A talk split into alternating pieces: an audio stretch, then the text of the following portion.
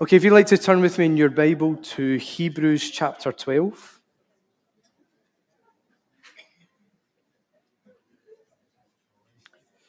Hebrews chapter 12. Over the last number of weeks, God has been speaking quite powerfully, quite directly, I would say, into the life of the church. It's been a wonderful journey. It's been a bit sore and a bit stretching in places, but it has been wonderful. This morning, as we gather around the Word, we're going to gather and look at a more devotional Word this morning, as opposed to directional, I suppose. So we're going to read those really well-known verses from Hebrews chapter 12 and verse 1.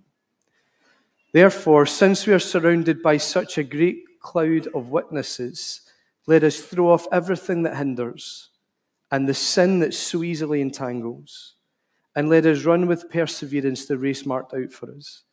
Let us fix our eyes on Jesus, the author and perfecter of faith, who for the joy set before him endured the cross, scorning its shame, and sat down at the right hand of the throne of God. Consider him who endured such opposition from sinners, so that you will not grow weary and will not lose heart. The author of the book of Hebrews is not known to us. We believe it to be the Apostle Paul. His fingerprints are all over it. His style is there, but it is not known to us exactly who wrote these words. In the same way, we're equally not really sure to whom this letter was written. Unlike the other letters in the New Testament, most of which have been written by Paul, the author of this one doesn't introduce himself in the opening verses, nor does he really address his letter as to who it is intended for.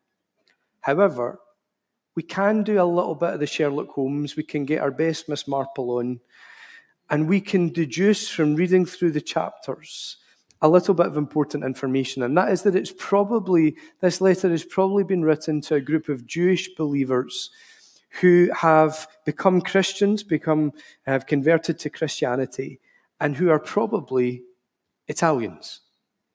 Now, we reckon that they're Italians not because there was a smudge of bolognese on the original manuscript, but because there is a very helpful verse tucked away in verse 24 of chapter 13, where the author says, "Greet all your leaders and all God's people. Those from Italy send you their greetings." The author sends to his readers greetings from those from Italy. In other words, it's almost like he's saying, those who lived in Italy and are now traveling freely around the Roman Empire, your friends from back home say hi. And so from that, whatever way it's written, whether the Italians are those who are traveling or whether the Italians are those that are sending their greetings, we kind of reckon that this is most likely directed to a group of Italian Christians. And what we understand about them is that they are having a really tough time. In fact, the verses that we've just read suggest that they are growing weary and losing heart. And in fact, if you read to the very end of the passage, the very end of the chapter, we also get this hint that they are beginning to feel weak and beginning to feel feeble, because he says, "Therefore, strengthen your feeble arms and your weak knees." So what is going on with these believers that makes them struggle? Well, these people have been hit with what would seem like constant opposition that is beginning to wear them down and beginning to weary them. It says in Hebrews 10 and verse 32, "Remember those earlier days after you'd received the light." Remember those earlier days just as you get saved, here's what happened. "When you endured in a great conflict full of suffering. Sometimes you were publicly exposed to insult and persecution. At other times you stood side by side with those who were so treated. You suffered along with those in prison and joyfully accepted the confiscation of your property." These guys really have been through the mill. And now they're in that place where they're beginning to get a bit weary and they're beginning to lose heart. You know that stage where, having been through the mill and you come out the other side, and as you reflect upon it, weariness begins to set in and the shadows come and cynicism comes. And you begin to get a bit angry and a bit bitter, and you begin to feel a bit weak. I don't know if you've ever had those periods in life where one thing after another goes wrong. When everything that could break, breaks. When difficulty seems to pile on top of difficulty and stuff begins to happen and you just feel it shouting, stop the world. I want to go off. Ever been in those situations? No? Okay, close the message. Just go home. Ever been in those situations? Yeah, good. That's how these guys felt. And so the writer of Hebrews, he writes these words to them to encourage them not to lose heart and to encourage them to be strengthened in their faith and journey. These are encouraging words. They are intended to help us cling to our faith more tightly and to help us strengthen our walk. And I think that's what's behind the strengthen the feeble arms. Cling on, hold on, strengthen the weary knees, keep on keeping on, keep on going. So these are really encouraging words, and these encouraging words start with the phrase, therefore. And what the word therefore does at the beginning of a sentence is it links what's about to be said with what has already been said. In other words, before you can get a grip on chapter 12, you have to understand chapter 11.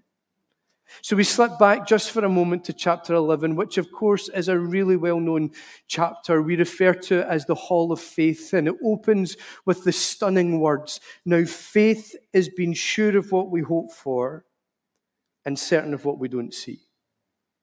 And here in this verse is a definition of faith. Faith is actually all about hope. It's about having hope. It's about being absolutely certain, absolutely sure and secure in that hope, even although you cannot see it.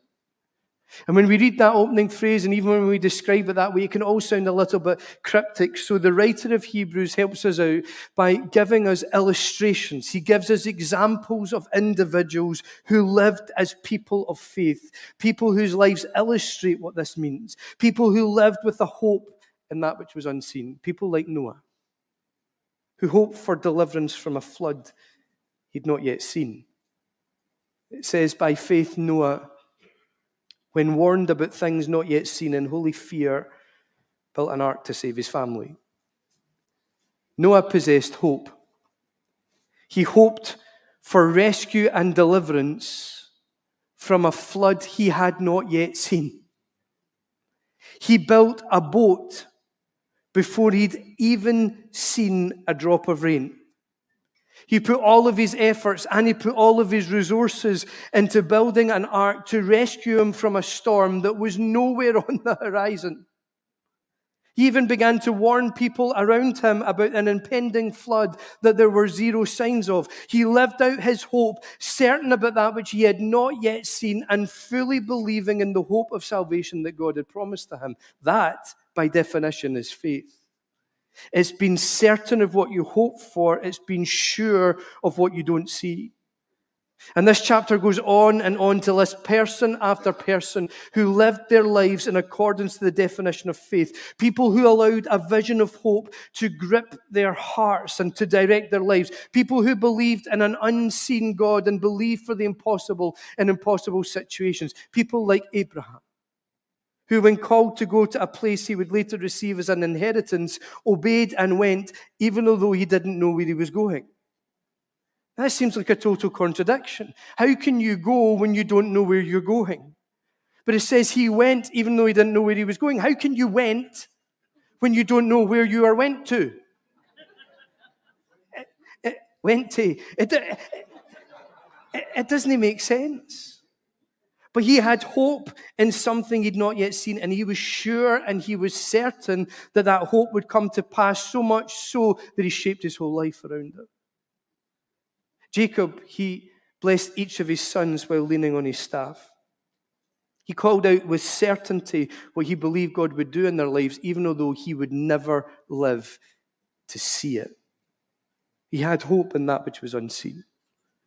And the passage goes on and on to list individuals who lived their lives of faith. They lived sure and certain of the hope that God had given them. They allowed the vision for their lives to become consumed with the purpose of God that with natural eyes was impossible to see, but yet they lived in the assurance and the certainty that they would see it. People like Moses, Joshua, Gideon, Samson, David, Samuel, people who living by faith conquered kingdoms, administered justice, gained what was promised, shut the mouths of lions, quenched the fury of flames, escaped the edge of the sword, whose whose weakness was turned to strength and who became powerful in battle, routing foreign armies.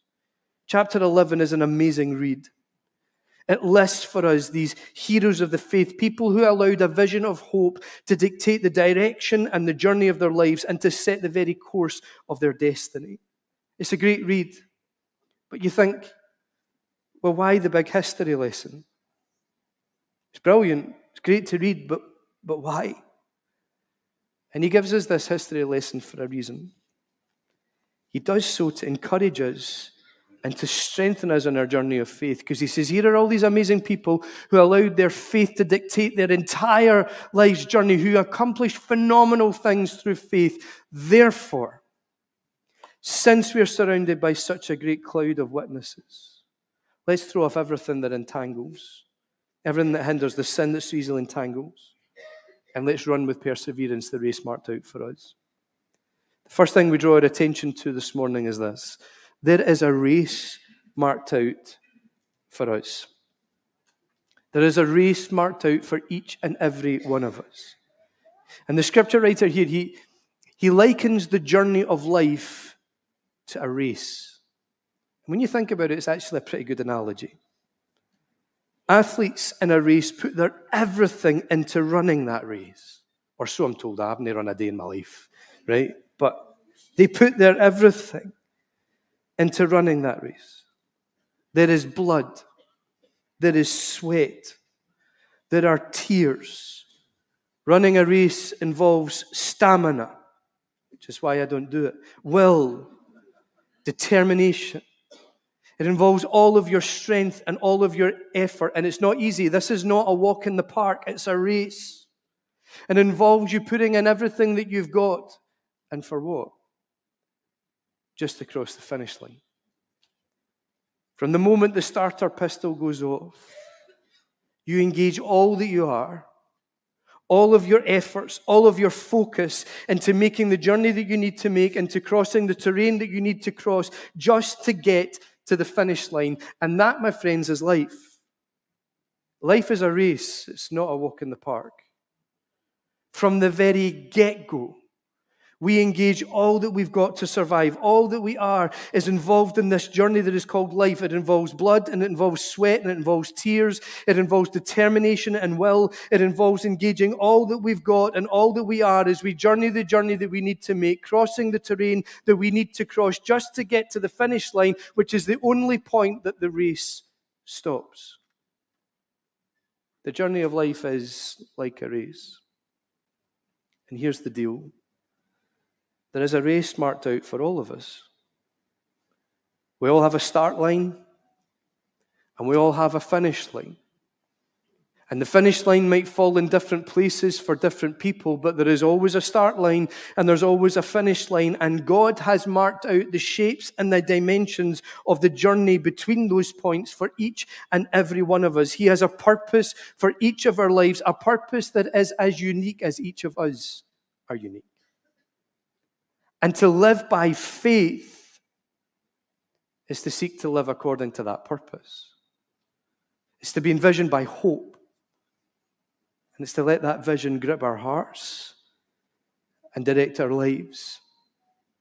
It is to be sure and certain of the hope that God has given us, that He loves us, that He's called us, and that He has saved us for a purpose.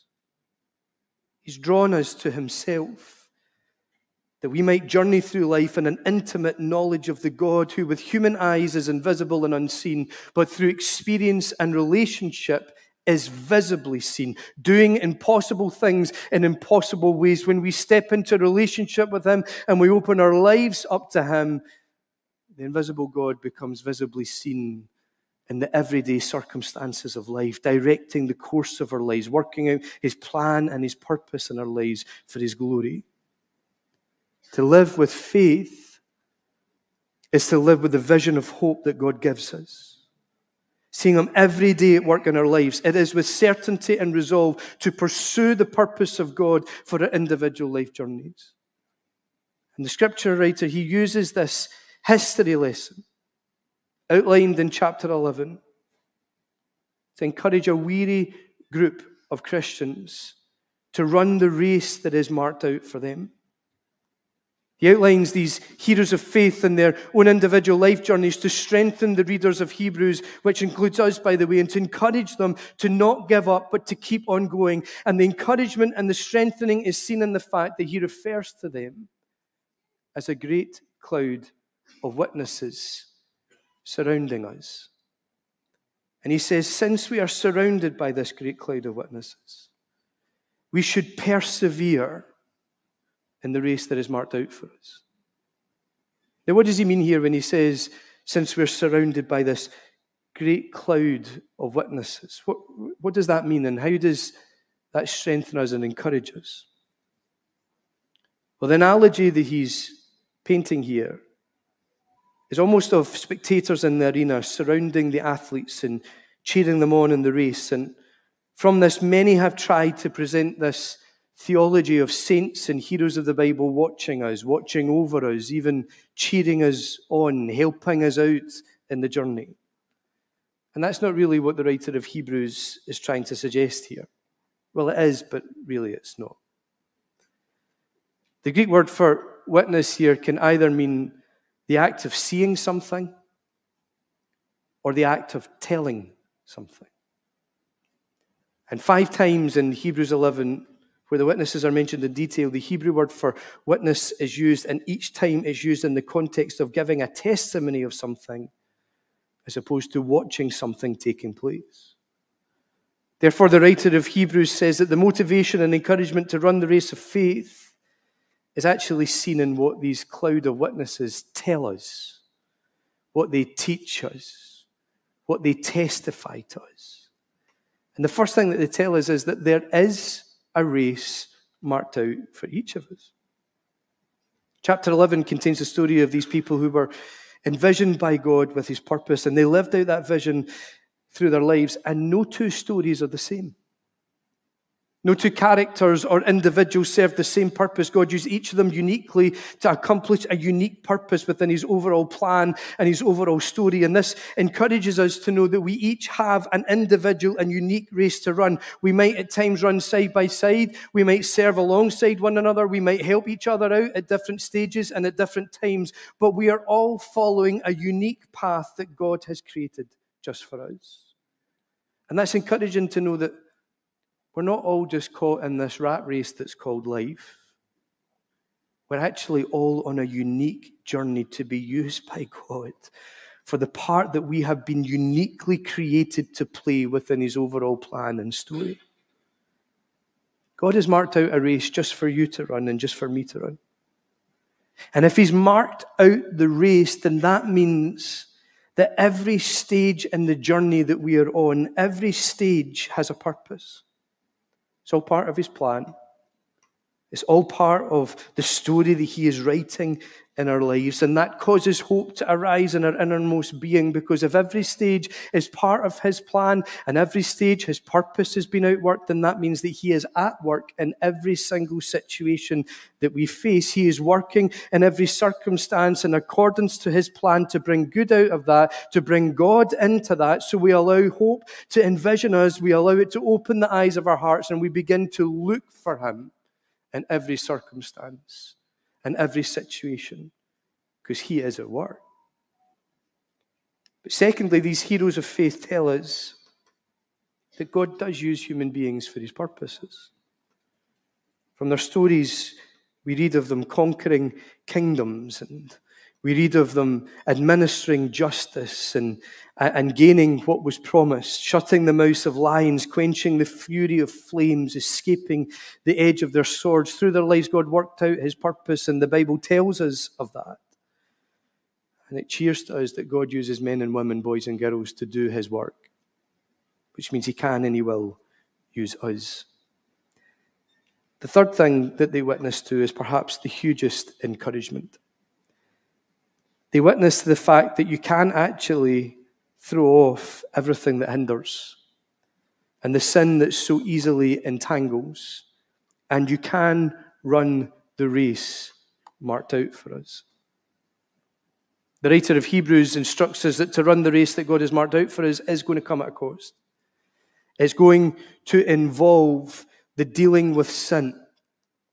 It's going to involve the stuff that we can all too easily become entangled with. It's going to involve letting go of some stuff, the stuff that holds us back and weighs us down. And this is quite a difficult thing, and actually we often think that when we become entangled in sin and when we have issues, that they disqualify us from running the race. But actually these so-called heroes of faith tell us that that's far from the truth. Think about it. Abraham had major control issues. He kept taking matters into his own hands. He kept trying to manufacture the purpose of God. God promised him a son. Sarah wasn't providing one quick enough, so he jumps into bed with the maid just to speed up the process a bit, just to help the Creator out with a bit of the plan that God was clearly struggling with. If you remember, there was also that time when he made Sarah his wife pretend to be his sister so that people in the area wouldn't try and kill him off in order to steal his wife. He practically pimped his wife out just to save his own skin. And then you get Jacob. He is the master manipulator and deceiver. He manipulated his brother into selling his own birthright. He lied and deceived his own elderly, disabled father in order to achieve for his own personal gain. And then you get Joseph. Joseph loved himself. He was full of himself with an ego the size of a house. It's one thing to believe that God is speaking to you in dreams. It's another thing to go around telling everybody, you're going to bow down to me. I'm going to be greater than you. I've had a dream. I'm wonderful. You're not. Moses had anger management issues. He couldn't control his temper. He ended up beating someone to death and he smashed God's memo. He came down the mountain with these 10 commandments on this stone memo card, and he got so raging he smashed them to bits and had to go back and say, God, could you give me another copy of the memo, please? Rahab was a prostitute. Let's move on. Gideon worshipped idols and false gods before God called him out of the winepress. Samson was a sex addict and sold his own soul for the pursuit of pleasure. And David, the man after God's own heart, he had a porn problem. He looked at something he shouldn't have looked at. He saw a woman naked that was not his wife. He was aroused by what he saw. He acted on the arousal.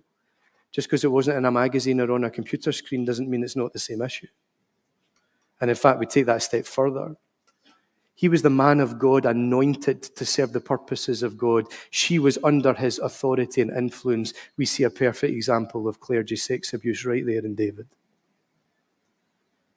Each of these heroes of the faith had some sin issues or life issues that they had to deal with. And yeah, we make light, but we don't actually joke about it.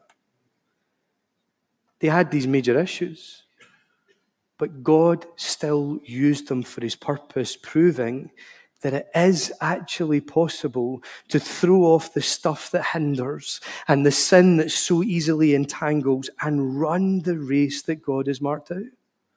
These guys stand testament to this fact.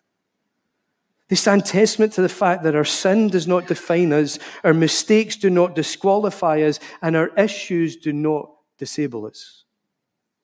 Some of these guys, they had to deal with some pretty major stuff before they began to run with God. Some of these guys had to deal with some stuff partway through their pursuit of the purpose. The truth is that whenever it happens and whatever happens, it has to be dealt with.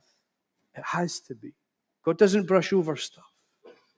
He calls us to deal with it. What is holding you back? What's entangling your soul?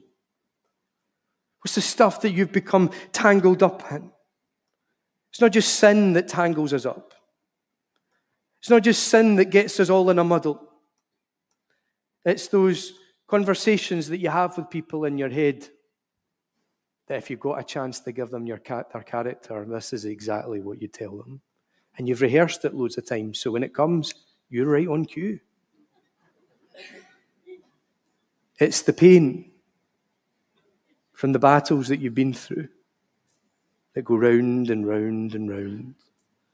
It's the injustice that's been served in your life. It's the what ifs. What if I'd just said this in that moment? What if I'd just done that in that moment? It's the anger It's the disappointment. It's the frustration. It's the cynicism.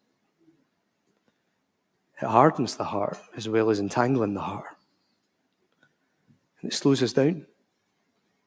Is there stuff that you're carrying that's slowing you down, holding you back in the purpose of God for your life? Are you stuck with a particular issue? Hear this today. It's really simple. God's grace is sufficient for you. Don't let it define you. Don't let it disable you. Don't let it disqualify you from running the race that God has marked out for you. See the lives of the people who struggled with some pretty serious stuff and some pretty serious character defects, but whom God took across the finish line of faith and purpose. Don't let this stuff eliminate you. Throw off everything that hinders.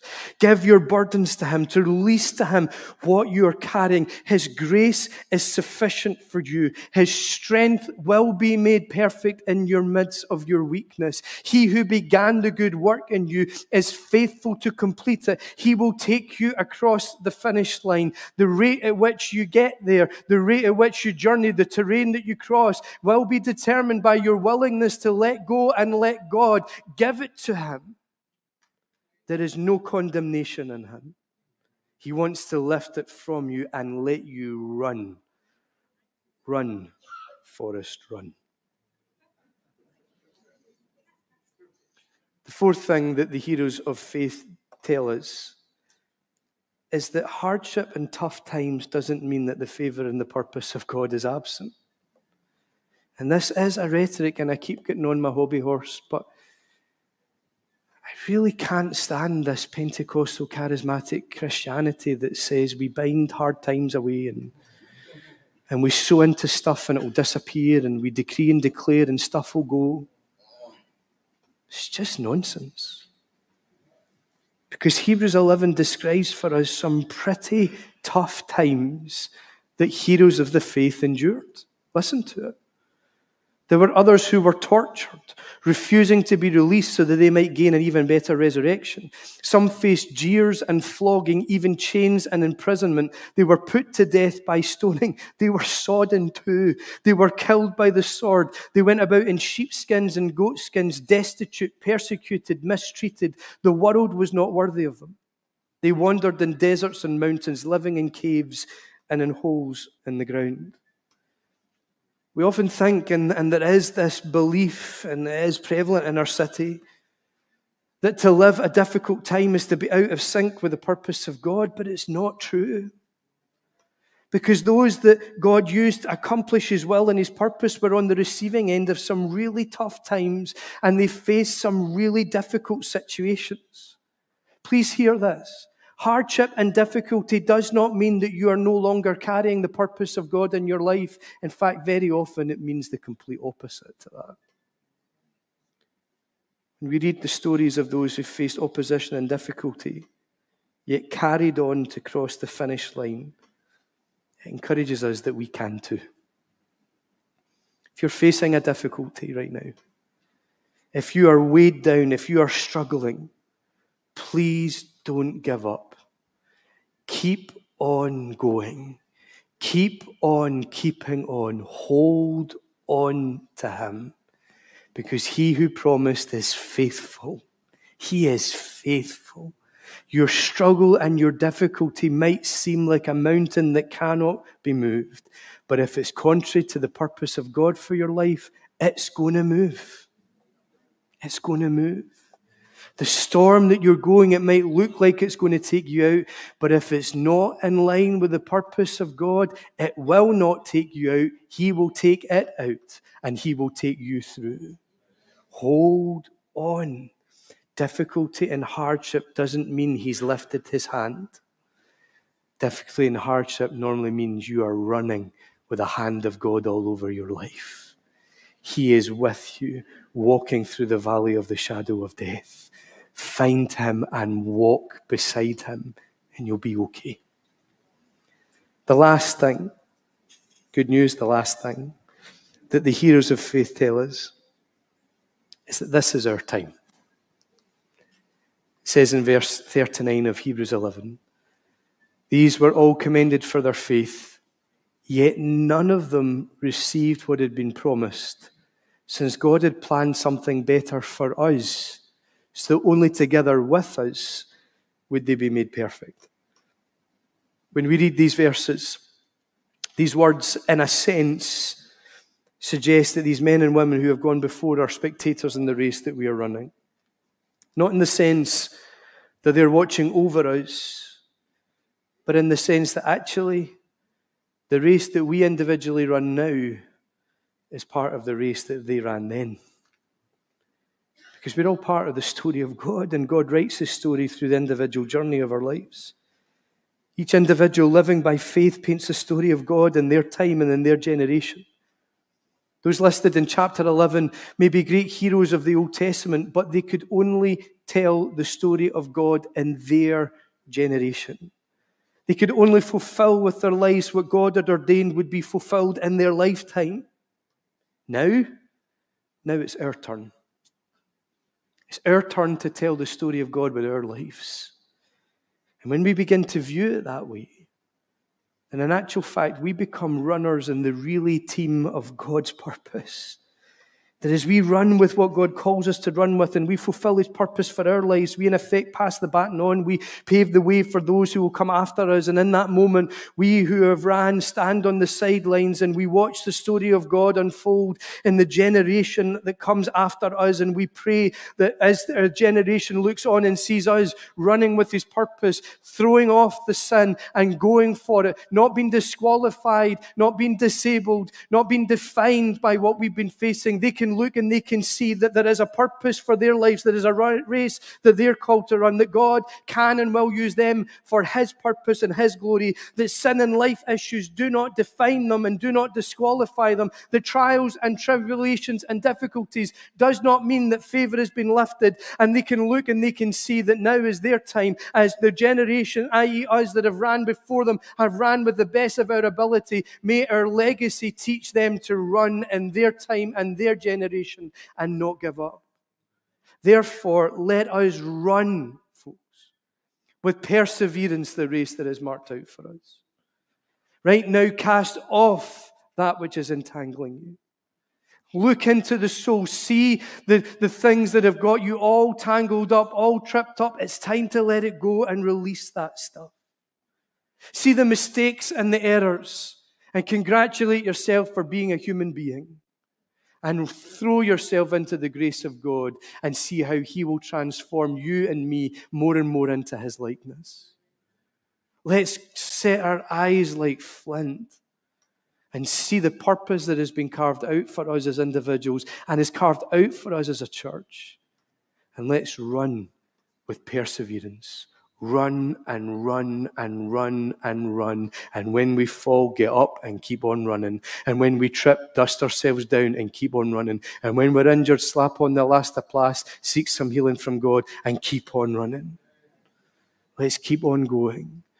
That the generation that we raise after us can say that they're standing on the shoulders of giants, not because it's a phrase that they use to honor the past, but because that which they have seen and witnessed has built such a faith in them that if we can run for glory, they can run even further.